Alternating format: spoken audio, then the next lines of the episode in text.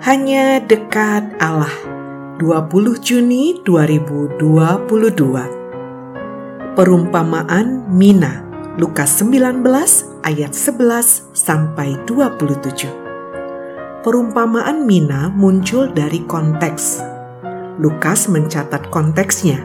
Sementara mereka mendengarkan hal-hal itu, Yesus melanjutkan perkataannya dengan suatu perumpamaan sebab ia sudah dekat Yerusalem dan mereka menyangka bahwa kerajaan Allah akan segera kelihatan.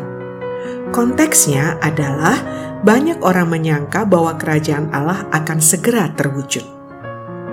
Dengan perumpamaan ini, sepertinya sang guru hendak menegaskan bahwa kerajaan Allah pasti terwujud, dan karena itu persiapan untuk menyambut kerajaan itu perlu dilakukan secepatnya, mumpung masih ada waktu.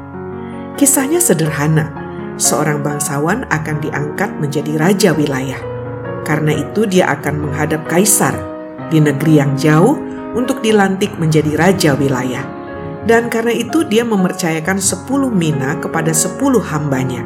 Dengan begitu, masing-masing memperoleh satu mina. Masalahnya, kebanyakan penduduk wilayah itu agaknya tidak senang dengan pengangkatan itu.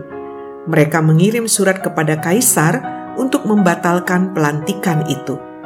Kemungkinan besar kesepuluh hamba itu mengetahui Mosi tidak percaya. Dan itulah agaknya yang menyebabkan para hamba itu mengambil sikap berbeda berkait dengan mina yang dipercayakan kepada mereka masing-masing. Ketika raja wilayah itu pulang, dia menuntut pertanggungjawaban. Ada hamba yang mengembangkan satu mina menjadi sepuluh mina. Ada pula yang mengembangkan menjadi lima mina dan ternyata ada pula yang tidak mengembangkannya sama sekali. Kepada yang mengembangkan itu diberi kepercayaan untuk menjadi gubernur 10 kota. Ada juga yang menjadi gubernur 5 kota. Dan kepada yang tidak mengembangkan, satu mina darinya pun diambil dan diberikan kepada gubernur 10 kota. Tentu saja ada yang protes. Sudah mendapatkan kekuasaan 10 kota, mengapa masih diberi satu mina? Jawabannya sederhana. Dia telah terbukti mampu mengelola dengan baik, bahkan unggul. Bayangkan, dari satu mina menjadi sepuluh mina. Dia sungguh layak dipercaya.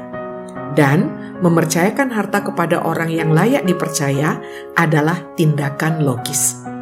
Mengapa tidak ada hukuman bagi hamba yang tidak mengembangkan uang itu?